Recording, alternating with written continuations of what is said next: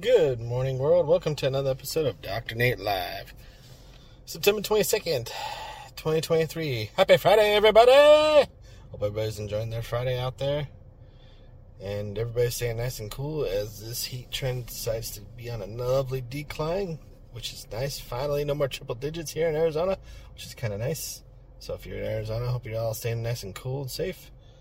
And what I'd like to do is ask you about where we're at with Unity and Unreal and kind of been digging into the game development world a little bit just because that's part of the industry I'm part of as well. And wondering, you know, what some people's feedback are with the Unity tracking people's installations. So this isn't just for developers, but it's also for the game gamers out there. And we're already noticing trends within the industry. I was getting uh, feedback from other developers yesterday stating that a lot of other platforms are dropping Unity simply because they don't want malware on their systems because they don't want to see it being tracked. They have no idea what it's doing. They haven't seen copies of the code.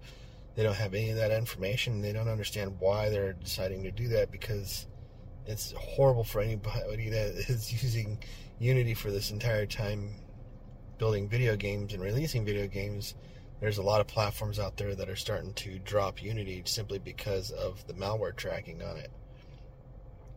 So we're starting to get into this lovely weird trend of we don't want to track installs and gamers installing stuff on their platforms because that's a form of malware really and tracking we have no idea where that data is even going because it doesn't go back to the developer it just goes right back to unity so are they selling that off to third party you know companies for tracking purposes. Who's it going to? Nobody wants to give us answers on it.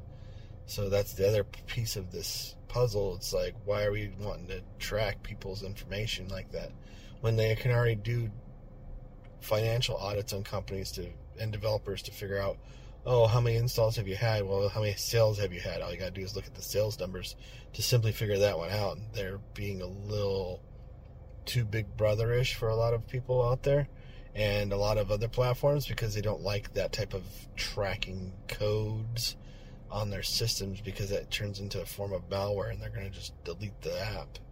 No matter whether you have a phone game or a PC game or an Apple, it doesn't matter. They're going to not allow you to play it because it's got a form of malware on there.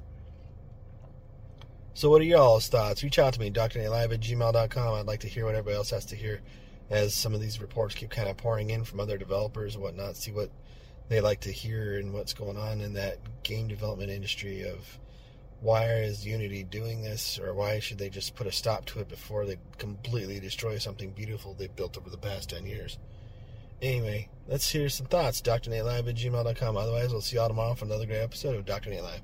Have a good everybody. Be safe.